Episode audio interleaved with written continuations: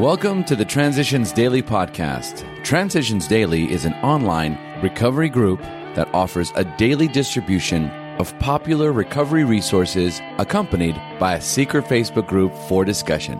We hope you enjoy today's readings. This is Transitions Daily for September 14th, read by Kurt L. from Albuquerque, New Mexico. AA Thoughts for the Day Comfort. When I am feeling depressed, I repeat to myself statements such as these Pain is the touchstone of progress. Fear no evil. This too will pass. This experience can be turned to benefit. These fragments of prayer bring far more than comfort.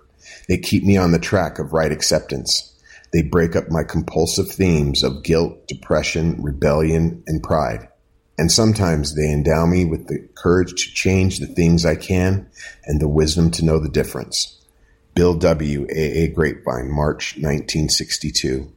As Bill sees it, page 110. Thought to consider God enters us through our wounds. Acronyms HELP. Hope, encouragement, love, and patience. Just for today. Upkeep from having fun yet. When my own house is in order, I find the different parts of my life are more manageable. Stripped from the guilt and remorse that cloaked my drinking years, I am free to assume my proper role in the universe. But this condition requires maintenance. I should stop and ask myself, am I having fun yet? If I find answering that question difficult or painful, perhaps I'm taking myself too seriously and finding it difficult to admit that I've strayed from my practice of working the program to keep my house in order. Daily Reflections, page 31. Daily Reflections. Peace of mind.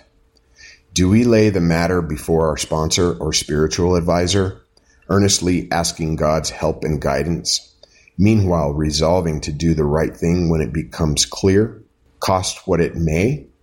12 Steps and 12 Traditions, page 86, 87. My belief in a higher power is an essential part of my work on step 9. Forgiveness, timing, and right motives are the other ingredients. My willingness to do the step is a growing experience that opens the door for new and honest relationships with the people I have harmed. My responsible action brings me closer to the spiritual principles of the program love and service. Peace of mind, serenity, and a stronger faith are sure to follow. As Bill sees it. Key to sobriety. The unique ability of each AA to identify himself with and bring recovery to the newcomer in no way depends upon his learning, his eloquence, or in any special individual skills.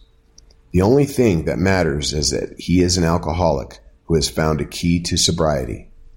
In my first conversation with Dr. Bob, I bore down heavily on the medical hopelessness of his case, freely using Dr. Silkworth's words describing the alcoholic's dilemma, the obsession plus allergy theme.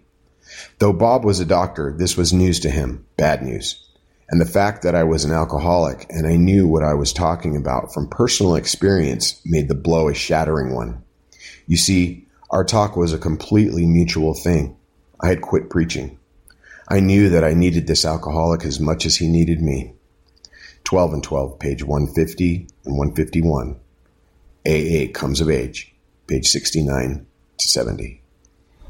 Big Book quote When we became alcoholics, crushed by a self imposed crisis, we could not postpone or evade. We had to fearlessly face the proposition that either God is everything or else he is nothing. God either is or he isn't. Alcoholics Anonymous, 4th edition. We Agnostics, page 53. 24 hours a day. AA thought for the day.